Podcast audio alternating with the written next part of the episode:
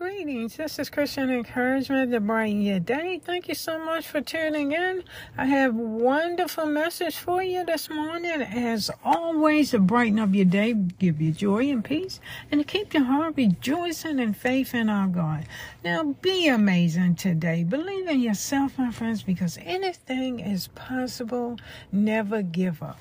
Dear Father God, we come in the name of thy Son, Jesus Christ, Father, to, to, glorify thee. All power and glory is in thy hands, dear Heavenly Father. Thou art the only true and living God, and we give glory unto thee in all things, Father. Praying for thy spirit to guide and lead us in all things today. My dear friends, I have a wonderful scripture I want to share with you to begin the day. Philippians 2 12 to 13. Therefore, my beloved, as you have always obeyed, not as in my presence only, but now much more in my absence, work out your own salvation with fear and trembling, for it is God who works in you both to will and to do for his good pleasure. That is the message on the episode today. It's about the immortality of the soul and keeping our minds focused on making choices that will affect our eternity. Well, my dear friends, remember, our remember the peace of God in your life, the goodness of God, the faithfulness. That is why it's so important for us to read the scriptures because we can learn about the character of God. And when we learn about the character of God and our Lord and Savior, we have no reason to fear because they are faithful. They are divine. That means that they are perfect in all attributes. And we can have faith in our God and in His Word and in His divine Son and in the Holy Ghost to guide us in our lives. Oh, my friends, it's going to be an awesome day. Thank you for stopping by.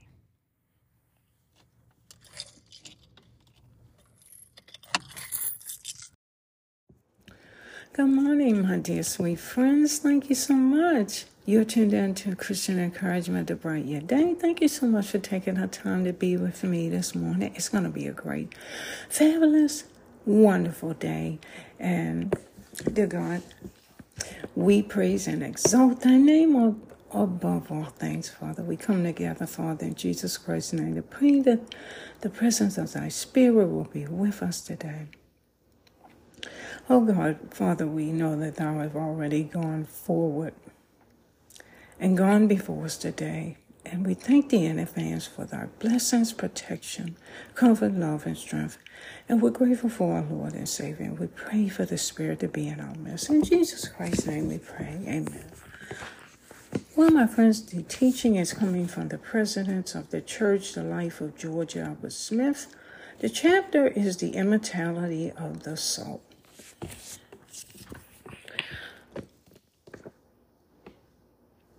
George Albert Smith teaches that this life is but a part of eternity. Now, what does this mean to you, my friend? And how does your understanding of this principle influence the choices that you make in your life every day? George Albert Smith teaches that our life is eternal, and this knowledge helps us make correct choices and comforts us in times of mourning. During this life, we should seek after those things that are of eternal worth. Quote, we may have been given to us in this life a few things that will give us satisfaction temporarily, but the things that are eternal, the things that are worthwhile, are those eternal things that we reach out for and prepare ourselves to receive and lay hold of by the effort that we individually make.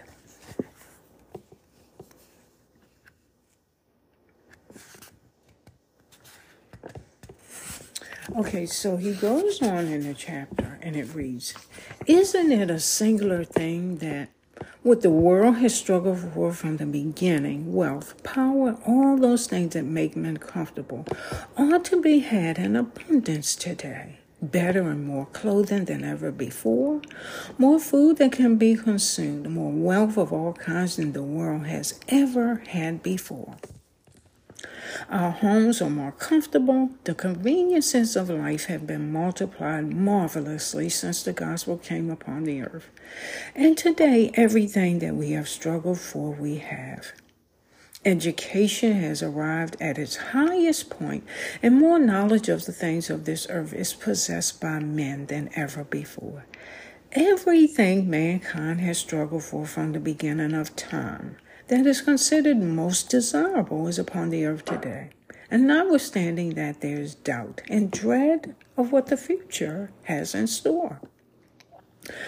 What is our trouble? Is it that we have sought the creature comforts? We have sought the honors of men? We have sought those things that selfish, selfishness puts into our souls. We have sought to set ourselves up and have preferred ourselves to our father's other children. Let us not be lulled to sleep. Let us not be deceived by the abundance of good things of this world.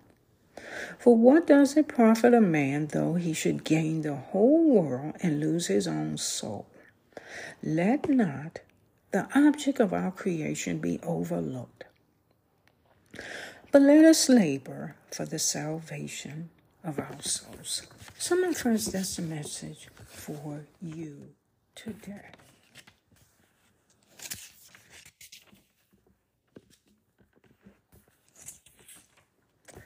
So let me close with the beginning question. This life is but a part of eternity. So, what does it mean to you, my friend? And how does your understanding of this principle influence the choices that you will make today? I particularly like this teaching because it reminds us to not seek the honors of men in our lives and the creature comforts of the material world. And do not be deceived by the abundance of the good things of this life. But let our labors, my dear friends, be for the salvation of our own souls.